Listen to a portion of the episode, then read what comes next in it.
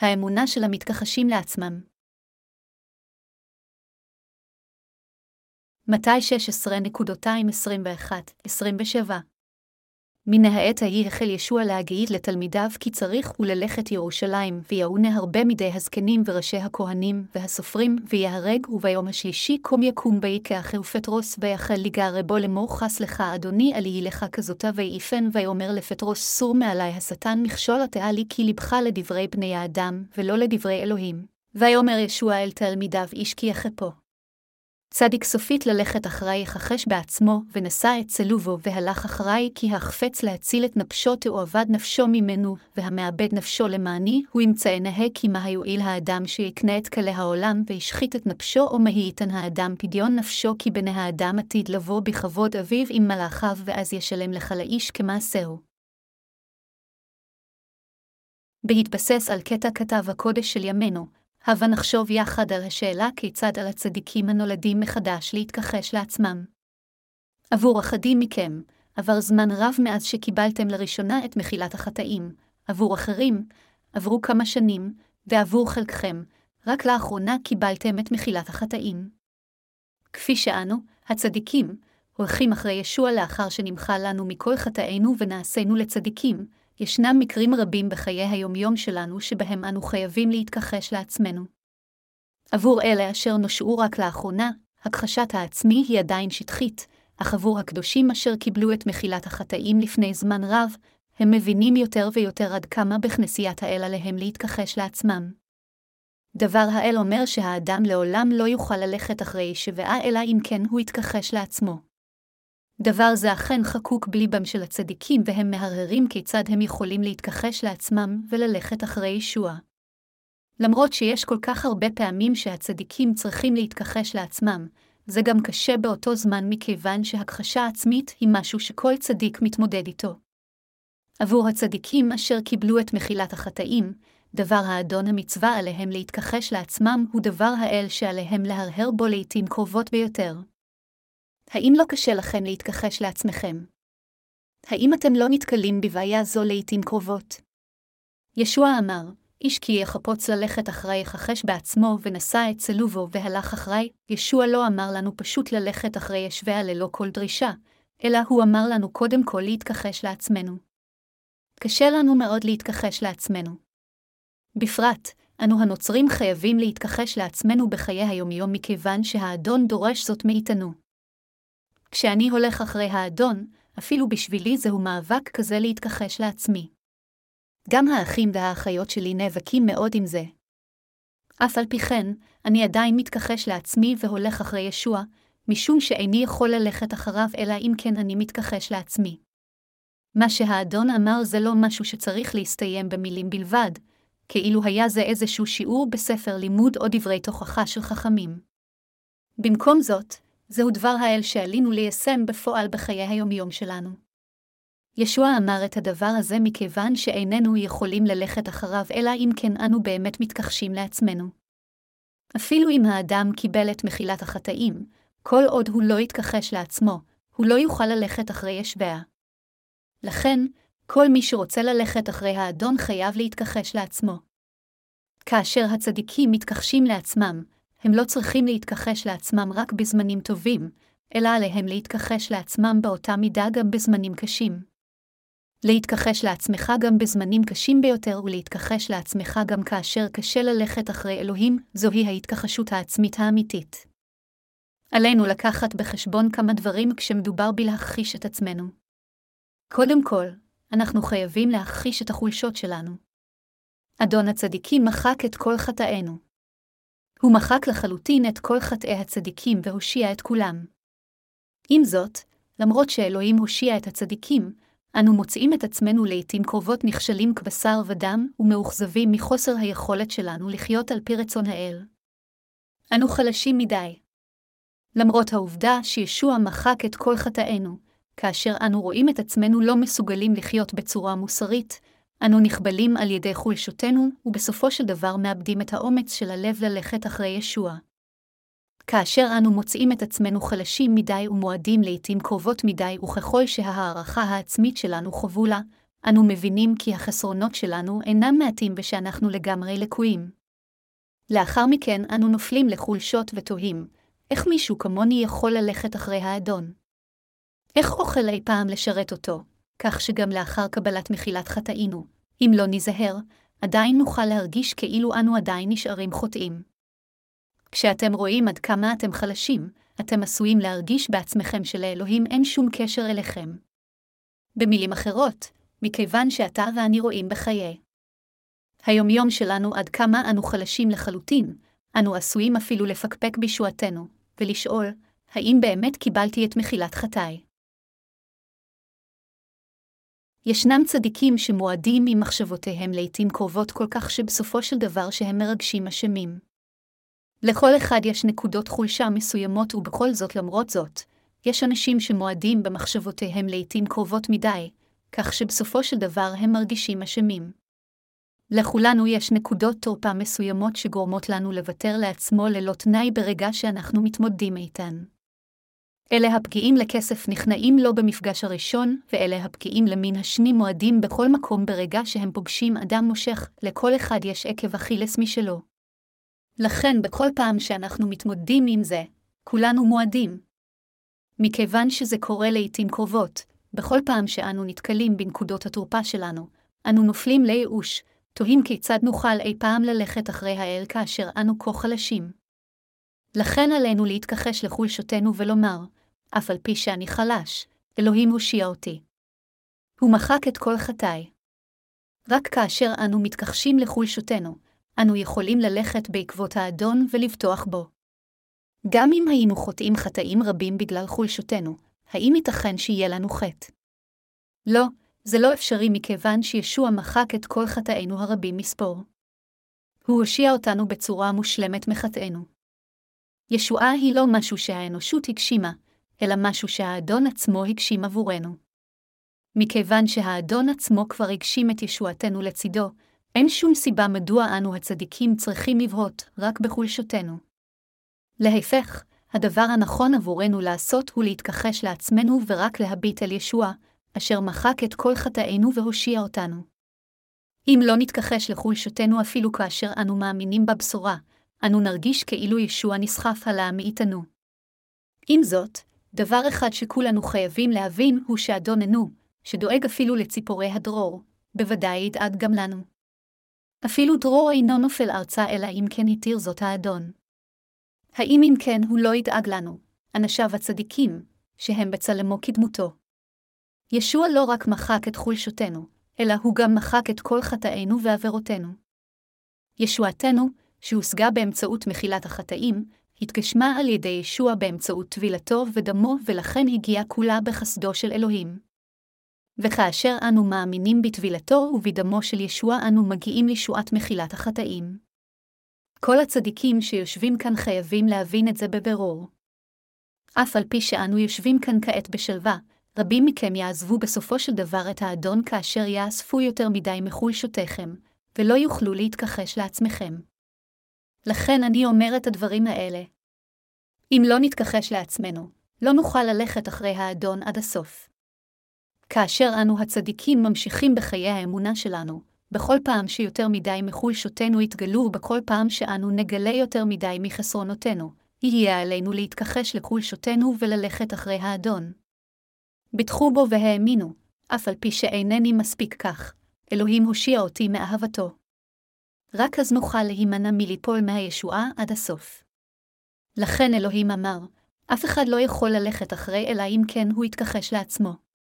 זה חל על כל אלה שרוצים ללכת אחרי ישוע, בין אם הם כמרים או אנשים מן השורה, ובין אם הם מחזיקים במשרות בכנסייה או לא. במילים אחרות, כל הקדושים שנולדו מחדש ואפילו המין האנושי כולו ברחבי העולם כולו חייבים להתכחש לעצמם אם הם רוצים ללכת אחרי אדוננו. כשמדובר בהכחשת עצמנו, עלינו גם להתכחש לצדקתנו העצמית. ישוע אומר לנו להתכחש לצדקתנו ולהתכחש לאגו האוהב את עצמו.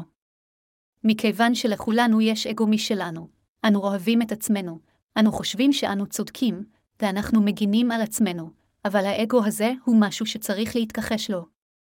אנו צריכים להעלות את רמת האמונה שלנו לרמה אחרת.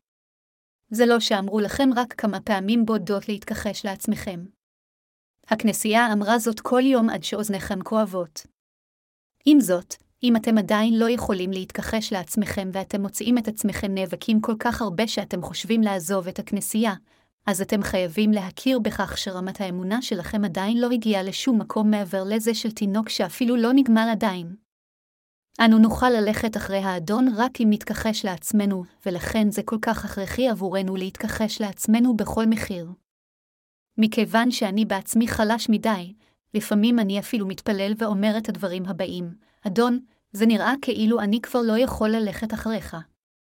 אני חושב שאני צריך לוותר על חיי האמונה שלי. לבי מיוסר מדי וסובל יותר מדי, אדון, אבל מכיוון שזה בגלל עצמי זה שאני נאבק. אם זה היה בגלל משהו אחר ולא בגלל העבודה שלי, אז הייתי נועז כמו אריה, והייתי אומר לעצמי, אתה רוצה לקחת את זה על עצמך. בואו תנסה. כשאני עושה משהו טוב או שאני צודק, אני בטוח בעצמי, אבל כשאני נכשל במשימות מסוימות ורואה את האני הלקוי שלי, אני חושב, הוי. עליי להפסיק ללכת אחרי האדון. אני פשוט לא חושב שאני יכול להועיל לכנסייה. זה מאבק כל כך מייסר עבורי. בזמנים כאלה, כשאני לא מצליח להתכחש לעצמי, אלוהים אומר לי, זה פשוט מי שאתה מטבחה. אבל למרות שאתה כל כך חלש ולא מספיק, הושעתי אותך ואני זה שעובד באמצעותך. האם אתה חושב שאתה עושה את עבודתי בעצמך? האם מחקת את חטאי פני האדם? האם אתה זה שמוביל את הכנסייה? לא, אני מוביל את הכנסייה. אל תלך שולל. ישוע אומר, אם אתם רוצים לבוא אחרי, התכחשו לעצמכם, קחו את הצלב שלכם ולכו אחרי. העל אמר לנו להתכחש לעצמנו וללכת אחריו. למרות שאני לקוי, אני מודה בחסרונותיי בפני אלוהים ואומר, אדון, אתה צודק. אני לא מספיק. אני מודה בכך לפני שאני עוקב אחריך, לאחר מכן אני מבטיח לעצמי ואומר, אך אלוהים הושיע אותי בצורה מושלמת. מכיוון שהוא הפך אותי למושלם, אם אלך אחרי ישביה, הוא יבצע את עבודתו באמצעותי, אף על פי שאיני מספיק. גם הקדושים שלנו יכולים ללכת אחרי האדון רק אם הם יתכחשו לעצמם. כשהם מבינים זאת בבירור, עליהם להתכחש לעצמם. אל תאמרו לעצמכם, אני כל כך לקוי שאני פשוט לא יכול ללכת אחרי האל. במקום זאת, התכחשן לחולשותיכם והביטו אל האדון ואמרו, אדון, למרות שאני כל כך לא מספיק, אתה עשית אותי למושלם. כל מה שאני צריך לעשות זה פשוט ללכת אחריך. אתה דאגת לכל הצרכים שלי. למרות שאני לקוי, אתה עשית אותי שלם. בבקשה החזק אותי והדרך אותי. בבקשה תדאג להכל. רק אז תוכלו להמשיך ללכת אחרי האדון. ברגע שאתם נושאים הבעיה הגדולה ביותר זה להיות מרוכזים עצמכם. כאשר אנו מנסים ללכת אחרי האל לאחר שנושענו, המכשול הגדול ביותר הוא לא אחר מאשר עצמנו. הבעיה הגדולה ביותר היא אתם ואני. האם אתם מסכימים שהבעיה הגדולה ביותר בדרככם ללכת אחרי האדון היא לא שום דבר אחר מלבד עצמכם? להתכחש לא רק לחולשות וחוסר היכולת שלכם, אלא גם לצדיקות שלכם, זה להתכחש לאגו האוהב את עצמכם. כדי שנלך אחרי האדון, קודם כל, אסור לנו להיות כבולים לחולשותינו. במקום זאת, אנו חייבים ללכת אחרי ישוע עם האמונה הבאה, אלוהים הקים אותי מבור חטאי. הוא הפך אותי למושלם. למרות שאני לא מספיק, אלוהים פועל באמצעותיי. באמצעותיי הוא ממלא את רצונו. עלינו ללכת אחרי האדון ולבטוח שהוא קיבל אותנו. אם ישוע לקח את כל חטאינו, אנו אלה אשר התקבלו על ידי שבעה. לא משנה כמה אנחנו לקויים, אם אלוהים קיבל אותנו, אנחנו אנשיו האהובים שנושאו. אתם מאמינים בזה? אך למרות זאת, האם עדיין לעתים קרובות לא מתחשק לכם לוותר על חיי האמונה שלכם, והכל בגלל החולשות שלכם? יש אנשים שוויתרו על חיי האמונה שלהם כשהם לא מסוגלים להתכחש לחולשותיהם. מה אם לא אנשים שכאלה הם שבסופו של דבר עוזבים את הכנסייה? האם אתם חושבים שאלו שמוותרים על חיי האמונה שלהם ועוזבים את הכנסייה גם לאחר שנושאו עושים זאת משום שהם מרגישים שהם טובים מדי עבור הכנסייה? לא, זה לא המקרה, 99% מהם עוזבים דווקא משום שהם מרגישים שהם לקויים. בידרשתי אתמול על אמונה לגליסטית, אמרתי לכם שאלוהים כבר יודע הכל על חוסר היכולת שלנו. מכיוון שהאדון מכיר את חוסר היכולת שלנו, הוא אמר לנו, התכחשו לעצמכם ולכו אחרי, שלא נעזוב אותו בגלל חסרונותינו. על כולנו להבין זאת בבירור ולחיות על פי האמונה. התנ"ך אומר, נר לרגלי דבריך, ואור, לנתיבתי, תהילים 119.105. קטע זה חייב להיות הדם והבשר שלנו עבורנו, ולמעשה להיות מיושם בחיי היומיום שלנו. דבר האל אינו רק כדי לשנן ולהבין, אלא צריך לחוות אותו בחיי היומיום שלנו.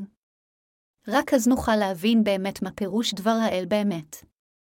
כל אחד יכול לשנן קטעים מהתנ"ך, יש לנו ילדים בבית הספר של יום ראשון שלנו שיכולים בקלות לשנן אפילו את דבר מחילת החטאים. כאשר ילדי בית הספר של יום ראשון מדקלמים, איש כי יחפוץ ללכת אחריי יכחש בעצמו ונשא את צלובו והלך אחריי, המורים משבחים אותם על כך שהם משנים את הקטע ואף מתגמלים אותם במתנה קטנה. במציאות, לעומת זאת, אין טעם פשוט לשנן קטעים מהתנ"ך. מה שחשוב יותר משינון פסוקים מהתנ"ך הוא שתדעו להתכחש לעצמכם. אתם תוכלו ללכת אחרי האל רק אם אתם באמת תתכחשו לעצמכם, ולא רק תגבילו את זה כידע. אתם מבינים את זה. האם אתם מתכחש לעצמכם? האם אחיותינו מתכחשות לעצמן? כולנו חייבים להתכחש לעצמנו. מכיוון שהתכחשתם לעצמכם הצלחתם ללכת אחרי האל עד עצם היום הזה. אני יודע היטב שיכולתם בקלות לעזוב את האדון, אך בכל פעם התכחשתם לעצמכם ולכן הצלחתם ללכת אחרי האדון. כעת, בימים הבאים עלינו להמשיך להתכחש לעצמנו וללכת אחרי האדון. מכיוון שנושענו, עלינו ללכת אחרי אלוהים לא משנה מה, בין אם נמות או נחיה. וזוהי הסיבה מדוע עלינו להתכחש לעצמנו. אנו חייבים להתכחש למחשבות הגשמיות שלנו, אבל זה כרוך בהקרבה. ניהול חיי אמונה זה לא כל כך קל. זה דורש הכחשה עצמית וזה משהו שקשה מאוד לתרגל. אתם צריכים להבין את זה כמו שצריך. האם עובדי הכנסייה שלנו מבינים זאת? אנו נוכל ללכת אחרי האדון רק אם נתכחש לעצמנו. לא נוכל ללכת אחרי האדון אלא אם כן אנו נתכחש לעצמנו. האם אתם חושבים שעובדי הכנסייה שלנו הם איכשהו מיוחדים שהם מחוננים בכישרונות? לא, זה בכלל לא המקרה. מבחינת הכמרים והמנהיגים שלנו בכנסייה, הם יכולים ללכת אחרי ישוע רק אם הם מתכחשים לעצמם אף יותר. אף אחד לא יכול ללכת אחרי האדון אלא אם כן הוא מתכחש לעצמו. זו הסיבה האדון אמר שכל מי שרוצה ללכת אחריו צריך קודם כל להתכחש לעצמו.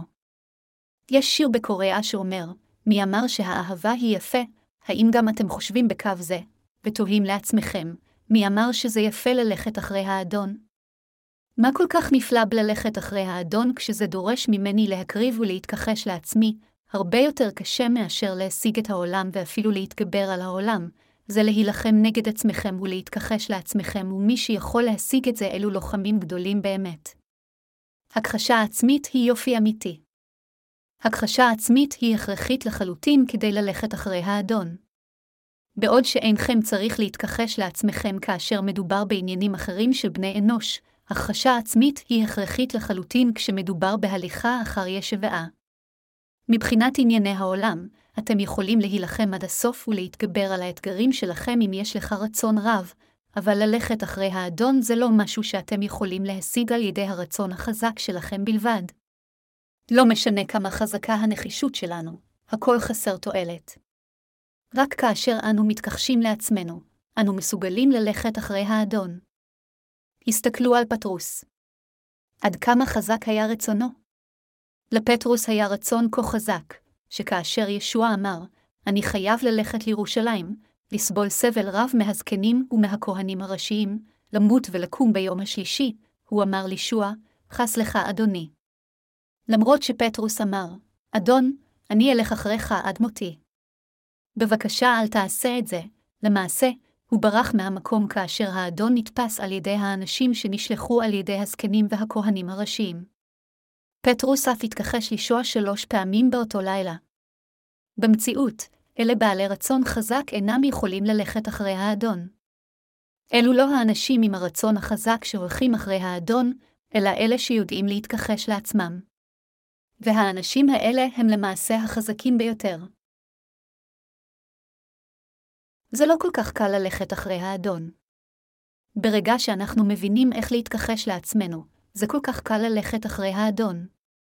עם זאת, עבור אלה שאינם יודעים כיצד להתכחש לעצמם, ללכת אחרי האדון זה לחיות בגיהינום. כולכם חייבים להבין את זה. כאשר החוטא נושע מחטאיו, עליו ללמוד תחילה להתכחש לעצמו בהקדם האפשרי. רק אז הוא יכול לנהל חיים מאושרים של אמונה, ללכת בשדה המרעה כשהוא אוחז בידו של ישוע ולבצע את עבודתו יחד איתו. עבור חלק מכם, זה לא היה כל כך מזמן כאשר נושעתם לראשונה. אבל אינכם פטורים מלהכחיש את עצמכם. כל אחד חייב להתכחש לעצמו. האין זה נכון שיש לנו כל כך הרבה מחשבות משלנו, צדקתנו העצמית וחולשותנו שעולות בנו? לכל הדברים האלה צריך להתכחש. אנו חייבים להיאחז באדון וללכת אחריו ולומר, אם זה רצון האדון, אז למרות שאני חושב אחרת, אני טועה והאדון צודק. החולשות שלי הן כלום. למרות שאני חלש, אלוהים הושיע אותי. אני מאמין בך, אדון, כדי להשיג זאת, עליכם לדעת כיצד להתכחש לעצמכם. על הצדיקים להתכחש תמיד לצדקתם העצמית. על הצדיקים להתכחש לצדקתם. בעודנו מנהלים את חיי האמונה שלנו בכנסייה, משרתים את הבשורה הזו, משרתים את ישוע, משרתים את אחינו ואחיותינו ומשרתים נשמות אחרות, ראינו אנשים רבים שנולדו מחדש ועזבו את ישוע בגלל צדקתם האישית. הם אומרים לנו, מה שאני חושב ואומר נכון, אז מדוע אינכם מקבלים את מה שאני אומר? מדוע אתם עובדים ככה? איך אתם יכולים לעשות את זה, אבל זה לא יותר מאשר צדקתם העצמית. אז בסופו של דבר הם עוזבים את הכנסייה ואומרים, זו לא הדרך שלי לעשות דברים, אני פשוט לא מבין למה הם עושים את זה. איך זה שהמנהיגים כביכול כל כך פתטיים? אני לא יכול לעבוד עם אנשים כאלה. יש להתכחש לצדקתו של האדם. הצדיקים שיש בהם יותר מדי מצדקתם העצמית חייבים להתכחש לעצמם. כמה אנו יכולים להיות צודקים גם אם אנחנו צודקים וכמה זכות יכולה להיות לנו אם יש לנו בכלל זכות כלשהי. האם אנו עצמנו יכולים להיות צודקים יותר מהאדון שהושיע אותנו מתוך אהבתו על ידי כך שנשא ומחק את כל חטאי אנשי העולם הזה? לא משנה עד כמה אנו צודקים, אין דבר נכון יותר מהעובדה שאלוהים הושיע את האנושות מחטאים. ההתלבטות מי טוב יותר בין בני האדם זה כמו סיר שקורא לקומקום מלוכלך. לכל היותר, אדם עשוי להיות מעט טוב יותר ממישהו אחר באזור מסוים, אבל אפילו זה כלום בהשוואה לאל. אך למרות זאת, יש צדיקים שחושבים בטעות שהם טובים יותר מאחיהם ואחיותיהם המאמינים גם כשהם נושאים יחדיו את חיי האמונה שלהם. לפעמים הם לא יכולים לסבול אחרים ואומרים, אני פשוט לא מתאים להם. זה מכיוון שהם צדיקים מדי ונוקטים בגישה קדושה יותר ממכם שהם לא יכולים לסבול אחרים. מכיוון שהם צדיקים מדי, בסופו של דבר הם מענים אחרים, ומכיוון שהם לא יכולים לסבול אחרים, הם עצמם גם מתייסרים עד כמה זה מביש ושגוי לפני אלוהים. יש להתכחש גם לצדיקות העצמית.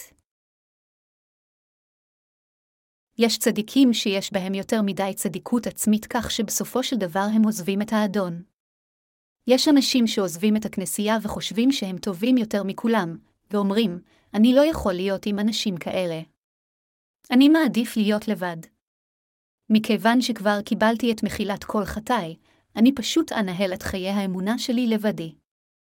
אחזור על כך, אין דבר טיפשי יותר מאשר לריב בינינו לבין עצמנו על מי טוב יותר ממי כאשר כולנו צדיקים.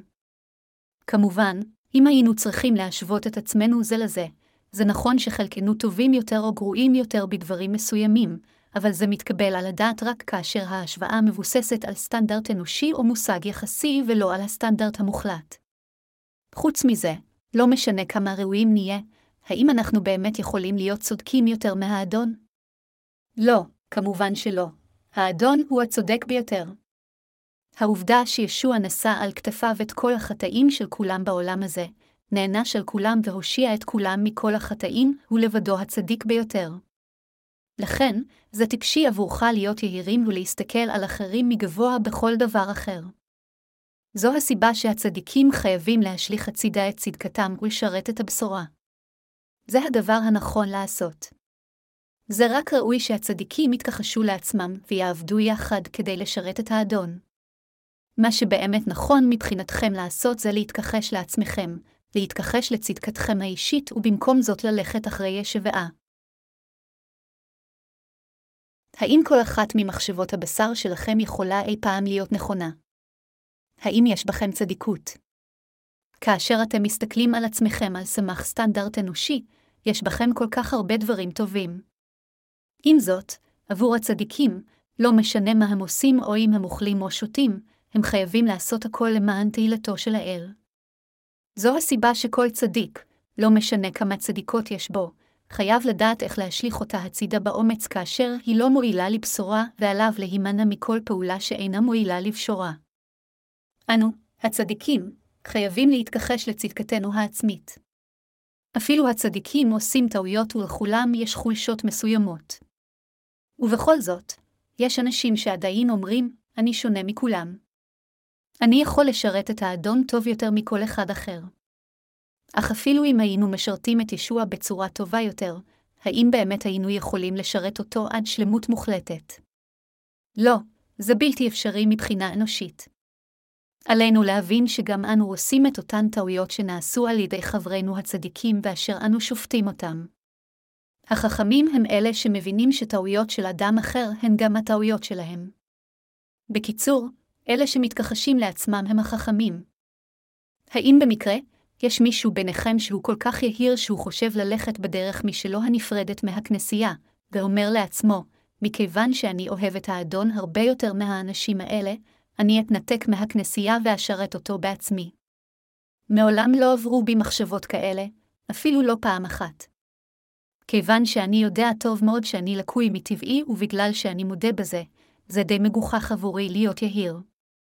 עם זאת, כשאני מסתכל על העובדים שלנו, יש לא מעט צדיקים שהם יהירים מדי, כאילו הם משרתים את הבשורה בעצמם. האם העובדים המלאים יהירות עצמית משרתים באמת את הבשורה? לא, הם אפילו לא משרתים את הבשורה. למרות שנראה שהם משרתים את הבשורה בכנסיית האל, הם למעשה בוטחים בצדקתם האישית ולא באמת אכפת להם מהבשורה. הצדיקים חייבים להשליך הצידה את צדקתם. הם חייבים גם להתכחש לעצמם. והם חייבים להיות מאוחדים עם הבשורה. כדי לשרת את הבשורה בנאמנות, עלינו להיות מאוחדים יחדיו. במקום להטיף לבד את הבשורה, עלינו לאסוף את כוחנו יחדיו. לכן זה כל כך הכרחי עבורנו להתכחש לעצמנו, ולא לעמוד עם צדקתנו העצמית. גם בכם יש צדיקות עצמית משלכם, נכון? האם גם לפעמים אתם לא רוצים ללכת בדרך נפרדת משלכם כדי לבסס את צדקתכם? אני בטוח שלכולכם יש רצון כזה מדי פעם. אבל אתם חייבים להתכחש לזה. אתם חייבים להתכחש לעצמכם. עלינו להתכחש לעצמנו אם הדבר מועיל להפצת הבשורה. אם זה למען הפצת הבשורה, מה יש שם שאנו איננו יכולים לעשות? אם זה מועיל לבשורה, אז עלינו להיות מוכנים לוותר על כל דבר, מהרצונות שלנו ועד המחשבות שלנו. אם אתם באמת אנשים צדיקים, אז לא משנה מה תעשו עליכם לחשוב תחילה מה יועיל להפצת הבשורה ולנקוט בדרך הפעולה שתשרת את הבשורה. אם אכן הפכנו לקדושים הנושאים ולמשרתיו של אלוהים, על כולנו לחשוב מה עלינו לעשות כדי להיטיב יותר עם הבשורה. בלי קשר לנסיבות כלשהן, על הצדיקים להתכחש לעצמם ולצדקתם. כשמדובר בכנסייה המשרתת את הבשורה, השאלה אם זה מתאים לאישיות שלכם או לקברקים מסוימים היא לגמרי לא רלוונטית. אנו חייבים להתכחש לעצמנו. מכיוון שהתכחשנו לעצמנו עד היום אנו עומדים עכשיו כאן במקום הזה. אם לא הייתם מתכחשים לעצמכם, כולכם הייתם עוזבים את הכנסייה מזמן ולא היה נשאר כאן אף אחד. עם זאת, מכיוון שהתכחשתם למחשבותיכם עד עתה, אתם כאן איתי במקום הזה. רק אם תמשיכו להתכחש למחשבותיכם בימים הבאים תמצאו את עצמכם עדיין יושבים כאן. אם לא הייתם מתכחשים לעצמכם, לא הייתם יכולים לשבת כאן עכשיו. הסיבה לכך היא שכל הצדיקים שיושבים כאן בכנסייה התכחשו לעצמם כך שהם יכולים לבצע בנאמנות את משימותיהם בכל אחד מהמקומות שהוקצו להם. בדיוק כפי שהאדון אמר, איש כי יחפוץ ללכת אחרי יכחש בעצמו, כל מי שרוצה ללכת אחרי האדון חייב קודם כל להתכחש לעצמו ואחר כך ללכת אחריו. עלינו להתכחש לאהבה העצמית שלנו. כל אחד אוהב את עצמו הכי הרבה. מעל לכל דבר אחר בכל העולם הזה, הכי הרבה אדם אוהב את עצמו. לכן, כאשר אנו נתקלים בקשיים בזמן שאנו הולכים אחרי האדון, אנו מתפתים לפעמים לחשוב רק על הבטחת רווחתנו. דאגה זו רק לרווחתנו עולה בנו מעת לעת, ומובילה אותנו לחשוב, אני צריך קודם כל להציל את הצוואר שלי. גם לזה יש להתכחש מכיוון שאיננו יכולים ללכת אחרי האדון אם אנו אוהבים את עצמנו יותר מדי ודואגים רק לגופנו. אלה שעשו מעט מאוד כדי לשרת את האדון אפילו חושבים לוותר על חיי האמונה שלהם כדי לחסוך מעצמם, וחושבים, אמרו לי כמה נפלא זה יהיה אם נושעתי, אבל עכשיו, אחרי שעשיתי חישוב קטן, אני רואה שזה לא נכון. כמובן שגם הם אוהבים את ישוע ומוקירים את הבשורה, אך הבעיה היא שהם אוהבים עוד יותר את עצמם. מכיוון שהם חושבים שהם עצמם ינזקו אם הם ישרתו את הבשורה הזו וילכו אחריה, הם מתפתים לוותר על חיי האמונה שלהם כדי להבטיח את רווחתם. האויב הגדול ביותר שמפריע לצדיקים ללכת אחרי האדון זה אהבתם לעצמם. זה חל על כולם באופן שווה. זו הסיבה שאלוהים דרש מאיתנו לשנוא את עצמנו, באומרו שנוכל ללכת אחריו רק אם נתכחש אפילו לאהבתנו העצמית. אלה שלא נולדו מחדש, לעומת זאת, אומרים שאנו צריכים לאהוב את עצמנו, נכון. כמובן, זה נכון שאנו צריכים לאהוב את עצמנו. אך אם אנו באמת רוצים לאהוב את עצמנו, אז אנו צריכים להתכחש לחומריות שלנו כדי שנשמותינו ילכו לגן עדן. הבעיה עבור אנשים רבים, עם זאת, היא שהם אוהבים את גשמיותם יותר מאשר את נשמתם, ולכן הם לא מעשים לנטוש את רוחם למען חומרנותם. ברגע שאנו נולדים מחדש, עלינו לשנוא את חומרנותנו כשמדובר במשהו שקשור לעבודתו של האדון. במילים אחרות, כאשר אנו רוצים ללכת אחרי האדון, אנו עצמנו חייבים להתכחש לאהבתנו העצמית.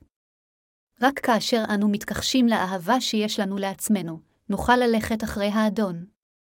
מכיוון שמחשבות הבשר שלנו משתנות ללא הרף, אלא אם כן אנו מתכחשים למחשבות הבשר האלו, איננו יכולים ללכת אחרי שבעה. אחרי הכל, איך נוכל אי פעם ללכת אחרי האדון מבלי להתכחש אפילו לעצמנו? בתמורה להושעתנו, אלוהים דורש מאיתנו משהו שהוא קשה מאוד, שהרי שום דבר לא יכול להיות קשה יותר מאשר התכחשות עצמית. בהתחשב באופן שבו הצדיקים חייבים להתכחש למחשבותיהם, להתכחש למה שהם אוהבים, ואפילו להתכחש לאהבתם העצמית, אנו יכולים לראות עד כמה קשה לחיות כצדיקים. ישוע מחק את חטאינו והבטיח לשלוח אותנו לגן עדן בעתיד. לפני שאנו מתקבלים בברכה לגן עדן, בעודנו ממשיכים בחיי האמונה שלנו על האדמה הזו, עלינו עדיין להתכחש לעצמנו ולסבול דברים רבים.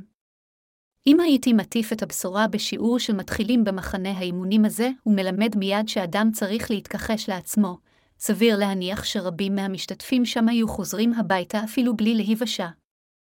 לכן כיתת המתחילים לומדת בנפרד מכיתת המתקדמים. לאלה שבאו לפגוש את ישוע בפעם הראשונה, אני מנסה להרחיק אותם ממזון קשה מדי או שומני מדי, ובמקום זאת אני מוביל אותם לישועה על ידי האכלתם במזון עדין שהם יכולים לעכל. אם הם היו יודעים מההתחלה כמה קשה לחיות למען האדון ברגע שהם נושעים, מי היה רוצה להיוושע? לעומת זאת, אתם ואני, כבר הפכנו לצדיקים וקיבלנו את מחילת חטאינו, אז מה אנו יכולים לעשות? האם תחזירו את ישועתכם? לא, כעת אין לנו דרך אחרת אלא ללכת אחרי האדון. כאשר אנו מתכחשים לעצמנו עבור הבשורה, יש פרס על כך שהופך את זה ליותר מכדאי להתכחש לעצמנו. כאשר הצדיקים מתכחשים לעצמם והולכים אחרי האדון, מושגים הישגים רבים ראויים. במילים אחרות, אין ספור נשמות יקרות יותר מכל מה שמתחת לשמיים נושעות וצומחות באמונה. מלכות האלוהים מתרחבת ואנו עצמנו חיים על ידי ביטחון באלוהים. אלוהים עצמו דואג ופותר את כל הבעיות שלנו, עוזר לנו, מברך אותנו ומוביל את כולנו. אז כמה ברכות מדהימות אלוהים נתן לנו אם כן. לכן כדאי לנו להתכחש לעצמנו. אם רק נתכחש לעצמנו, אלוהים בוודאי יעניק לנו תגמולים הולמים, ולכן, יותר מכדאי לנו להתכחש לעצמנו. אנו הצדיקים חייבים להיות מודעים לשלוש הדרישות הבאות של הכחשה, עלינו להתכחש לחולשותנו, לצדקתנו ולאהבתנו העצמית. ברגע שזה יושג, נהיה יותר ממסוגלים ללכת אחרי האדון. אם, לעומת זאת, תנסו להתכחש לאהבתכם העצמית מבלי לשמור את אלוהים בראשכם, תהיה לכם הצלחה מועטה ואתם תנהגו רק לפי אורח חיים הדתי המתאים לטעמכם. אנו יכולים להתכחש לעצמנו רק אם נהיה מודעים לעבודתו של ישוע.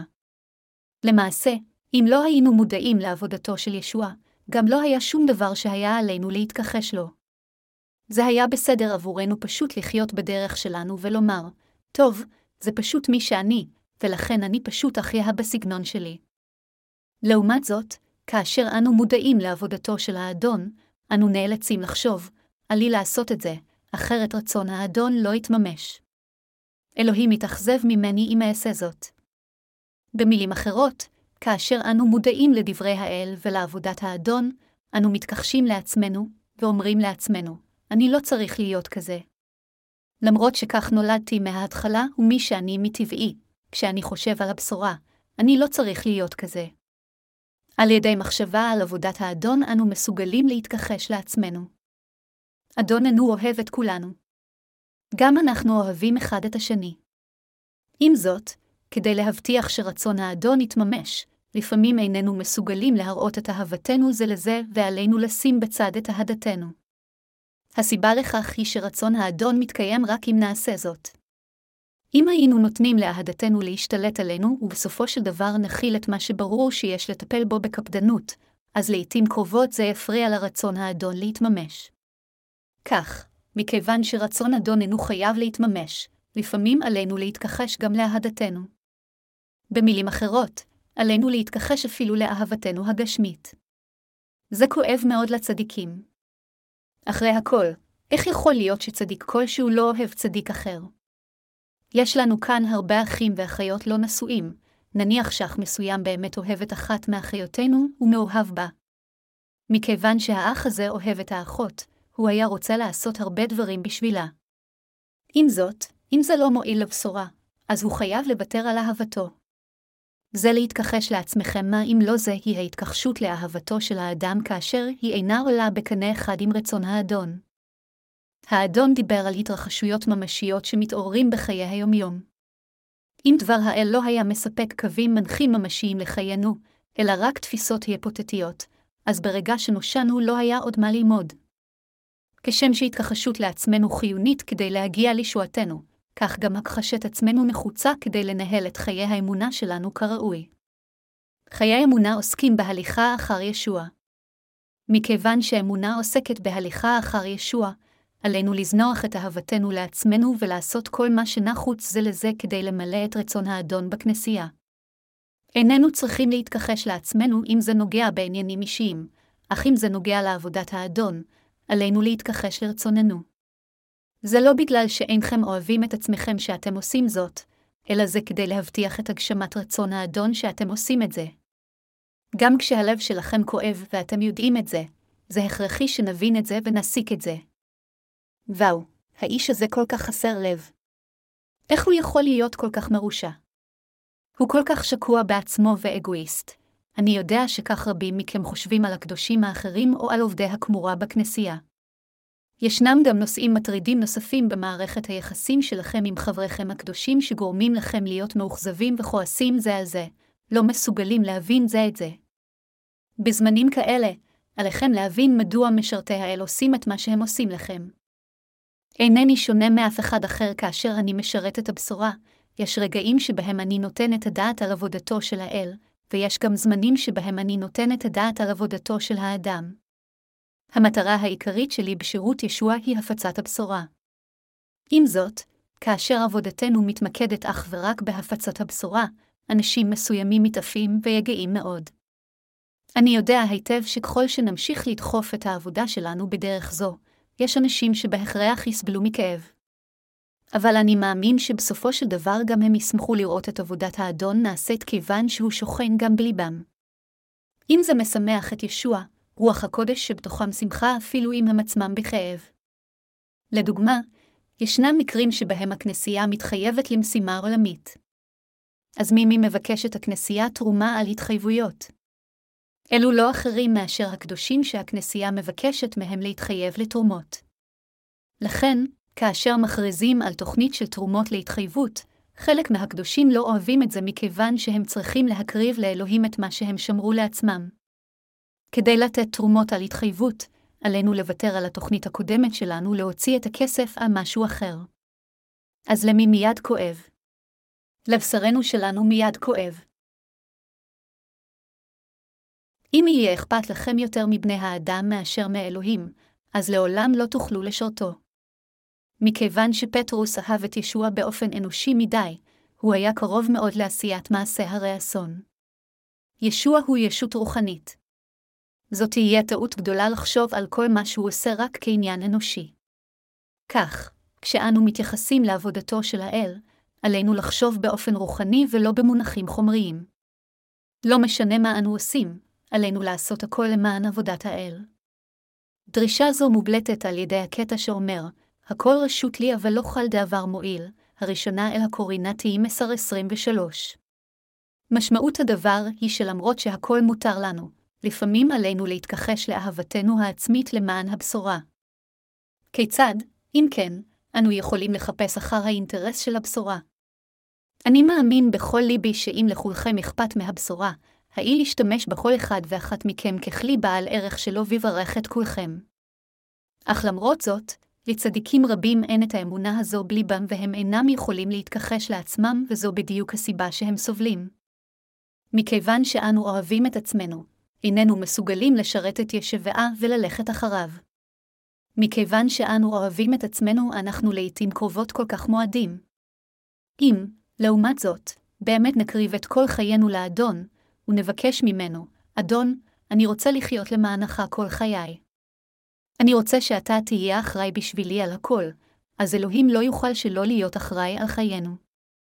ברגע שנלך לחלוטין רק אחר רצונו של אלוהים, ונגיד לו, אדון, אני רוצה שתדאג למשפחתי ולכל שאר הדברים, אז מנקודה זו ואילך עבודתנו תהפוך להיות עבודתו של אלוהים. בטח ראיתם כמה אנשים שמקדישים את עצמם לחלוטין לעבודתו של האל, נכון? אחים ואחיות כאלה, ומשרתים כאלה של אלוהים, הם האנשים הכי חסרי פחד. הסיבה לכך היא שהאדון צריך להיות אחראי עליהם. מצידו, הוא פשוט לא יכול לסרב לעזור להם. כאשר האדון רואה אנשים כאלה, הוא אומר, מכיוון שהם הולכים אחרי ובוטחים בי, אם הם יהרסו אז אני אהיה מואשם בכך שלא עזרתי להם. אני מרגיש אחריות כלפיהם. אני חייב לעזור להם.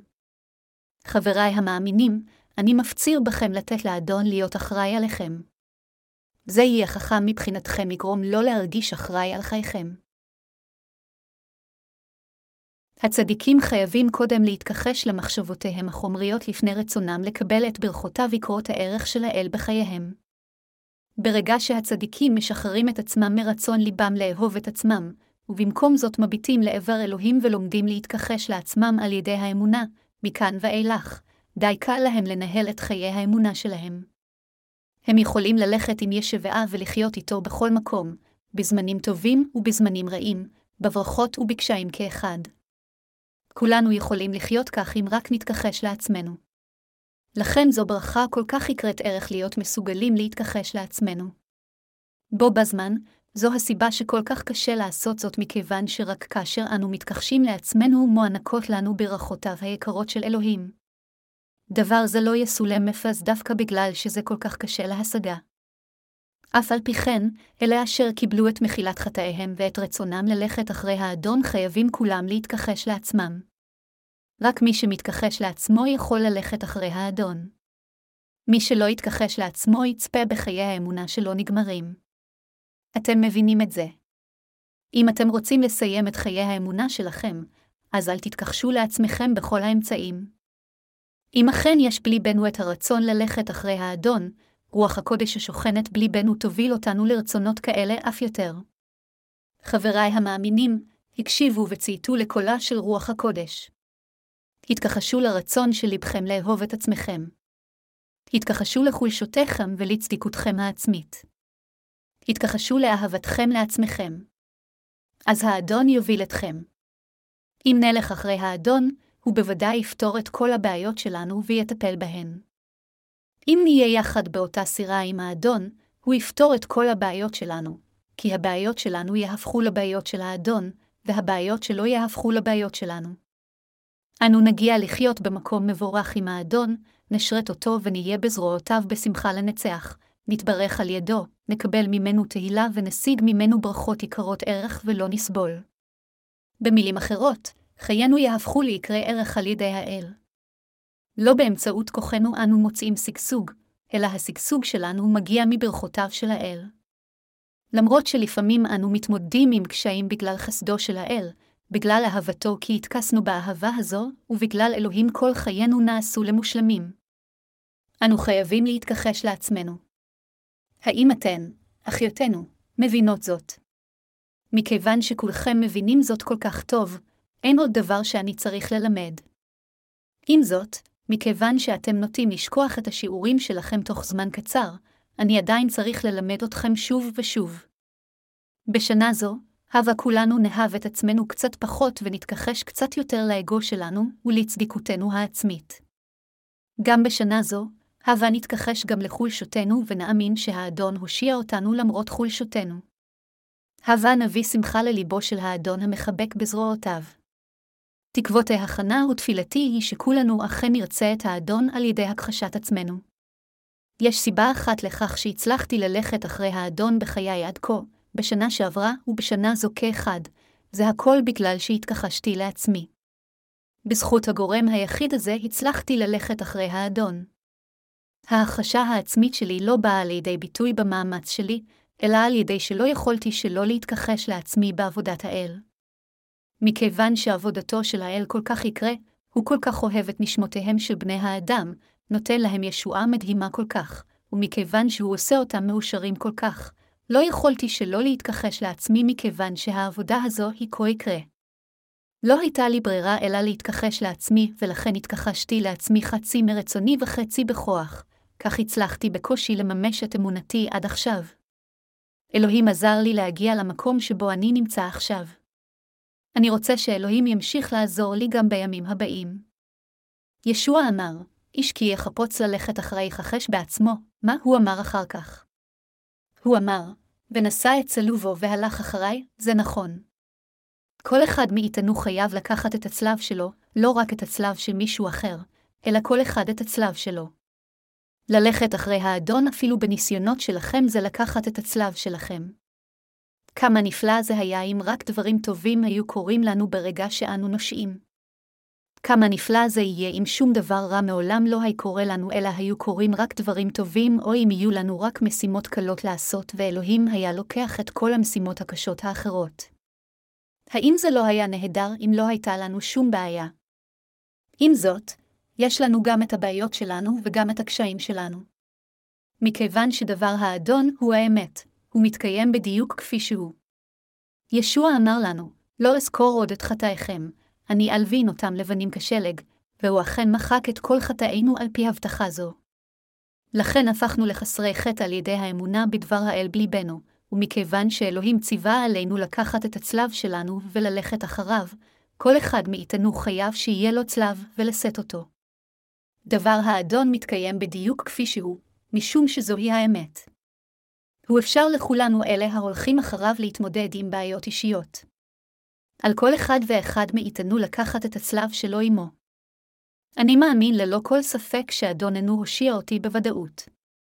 אז זה רק עניין של עובדה עבורי ללכת אחרי האדון. אבל בגלל שאני עדיין מתמודד עם בעיות קשות גם של עצמי וגם של המשפחה שלי, הדברים האלה יכולים לפעמים לגרום לי להיאבק. אם הייתי יכול ללכת אחרי האדון בלי שום ניסיונות, אז הייתי רץ בספרינט מלא.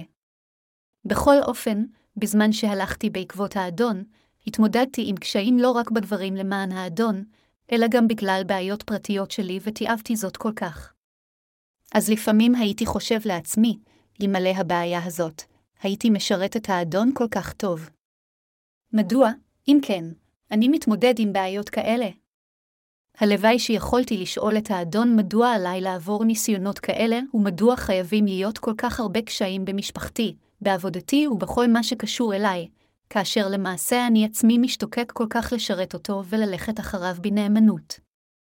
אך למרות זאת, האדון אומר בתקיפות, לך אחראי אפילו עם ניסיונות כאלה. זוהי, חבריי המאמינים, מצוות האדון. כאשר הצדיקים הולכים אחרי האדון, לא כל מה שקורה הוא תמיד טוב. אפילו כאשר אנו מוצאים את עצמנו בניסיונות, זהו רצונו של האל מאיתנו שנלך עדיין אחרי ישוע. אם זה מה שהאל קבע לנו, אז אין לנו ברירה אלא ללכת אחרי האדון אפילו בניסיונותינו.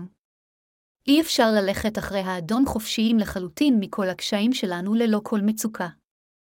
הניסיון לעשות זאת רק אומר שאיננו רוצים להתכחש לעצמנו, ומעדיפים לא לציית לדבר האדון. למרות שזה קשה, אם זה רצונו של האדון מאיתנו לקחת את הצלב שלנו וללכת אחרי האדון, ואם זה מה שהאדון אמר לנו, אז עלינו להתכחש למחשבותינו. למרות שזה יהיה נחמד אם לא יהיו לנו קשיים, עלינו להיות נחושים להתכחש לעצמנו וללכת אחרי האדון גם תוך כדי ניסיונותינו הקשים. ללכת אחרי האדון ככה זה לחיות על פי רצון האל. גם כאשר אנו מתמודדים עם קשיים, עדיין עלינו להתכחש לעצמנו, להתכחש למחשבותינו וללכת אחרי האדון. כך נוכל לחיות את אמונתנו כראוי. כל האנשים שנולדו מחדש מתמודדים עם קשיים רבים. זה לא המקרה שהקשיים מוגבלים רק לכמה אנשים מסוימים. כשמסתכלים על זה בנפרד, כל אחד ואחת מאיתנו מתמודד עם מצוקה כזו או אחרת. לכולנו יש צלב שכל אחד צריך לשאת, לא? בוודאי שכן. האם לאנשים הלא נשואים אין צלב, רק בגלל שהם רווקים עכשיו? לא, לכל אחד יש צלב לשאת. אם יש מישהו שאין לו צלב עכשיו, גם לא יהיה בקרוב צלב משלו לשאת. הסיבה לכך היא שזה מה שדבר האל אמר, ולכן אלה שאין להם צלב בהכרח יבואו לקבל אותו. עם זאת, אפילו בניסיונות כאלה, אסור לנו הצדיקים לעולם לבגוד באדון, ולא לדחות את הבשורה, ובטח ובטח לא להיסחף הרחק מהכנסייה, אלא ללכת אחרי ישוע תמיד. אם אנו באמת רוצים ללכת אחרי האדון, עלינו להתכחש לעצמנו. חלק מחברינו הקדושים רוכשים פרחים יקרים, ומדי שבוע מסדרים אותם ליד הדוכן. אם סידורי הפרחים נוצרו רק מכיוון שמישהו אוהב את הפעילות הזו, אז זהו תחביב עבורם. לעומת זאת, אם סידורי הפרחים נעשים כדי לשרת את ישוע, למרות שהם לא יודעים איך לעשות את זה טוב ואין להם שום עניין בזה בכלל, אז זה לא רק תחביב, אלא זה משהו שהם עושים כדי לשרת את האדון וללכת אחריו. כל מה שנעשה למען האדון גם כאשר זה לא מתאים להעדפתו של האדם, מה אם לא זה נקרא ללכת אחרי האדון? אחרי שפגשתי את האדון, התחתנתי. במחשבותיי הפרטיות, לפעמים אני מרגיש שיש הרבה דברים שאני לא יכול לעשות בגלל שאני גבר נשוי, אבל אני עדיין מרגיש באופן מאוד חזק שנישואים מועילים להפצת הבשורה. מכיוון שלאחיותינו יש נושאים רבים שלא נוח להן לדון בהם איתי, הן מבקשות את עזרתה של אשתי. כל מה שהן לא יכולות לדון עמי, הן מסוגלות לדון בזה עם אשתי. אז חשבתי לעצמי, לכן אלוהים נתן לי את אשתי כדי שאעבוד יחד, במקום לשרת אותו לבדי. אני כל כך שמח שהתחתנתי. כפי שהתנ"ך אומר שכל הדברים פועלים יחד לטובתם של אלה שאוהבים את האל, זה בדיוק מה שקרה לי. כשהולכים אחרי האדון, אף על פי שחווים קשיים זו באמת המשמעות של ללכת אחרי האדון. אם אתם מנהלים את חיי האמונה שלכם בנוחות רבה מדי ורק על פי הרצונות שלכם, בלי כל צורך להתכחש למחשבות שלכם או כל צורך להתכחש לעצמכם, אז עליכם לדעת שאינכם מנהלים את חיי האמונה שלכם עכשיו כראוי. הדבר הנכון מבחינתכם לעשות הוא להתכחש לעצמכם, להתכחש לאהבתכם העצמית, להתכחש לחולשותיכם, להתכחש לצדקתכם העצמית וללכת אחרי האדון באמונה, ומתוך אמונה שזה הולם שתנהגו כך אפילו בתוך ניסיונות קשים. אנו חייבים למקד את האנרגיה שלנו בהתכחשות לעצמנו. לכן הבה נתכחש לעצמנו. הבה נמשיך לאמן את עצמנו להתכחש לעצמנו אפילו בצורה טובה יותר. תרגול זה הכרחי עבורנו. גם הכחשה עצמית חייבת להיות מופעלת באופן קבוע. החל מדברים קטנים ועד דברים גדולים, עלינו לאמן את עצמנו, אחרת, אם פתאום נמצא צורך להתכחש לעצמנו יום אחד, יהיה לנו קשה מאוד לעשות זאת. אם אתם מגלים שזה בלתי אפשרי להתכחש לעצמכם, אז יישארו בשקט בכנסייה. לאחר מכן תוכלו להגיע להכחשה עצמית.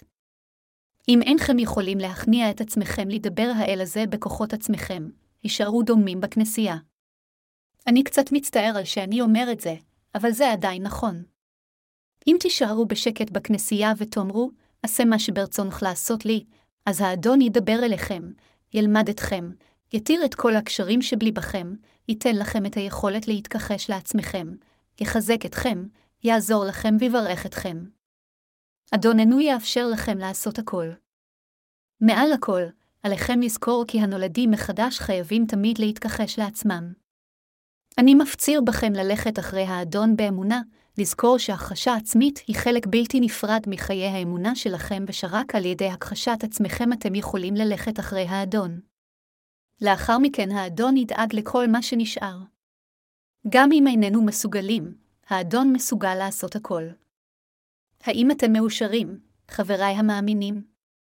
האם אתם מאושרים למרות שיש לכם כל כך הרבה מה להתכחש לעצמכם?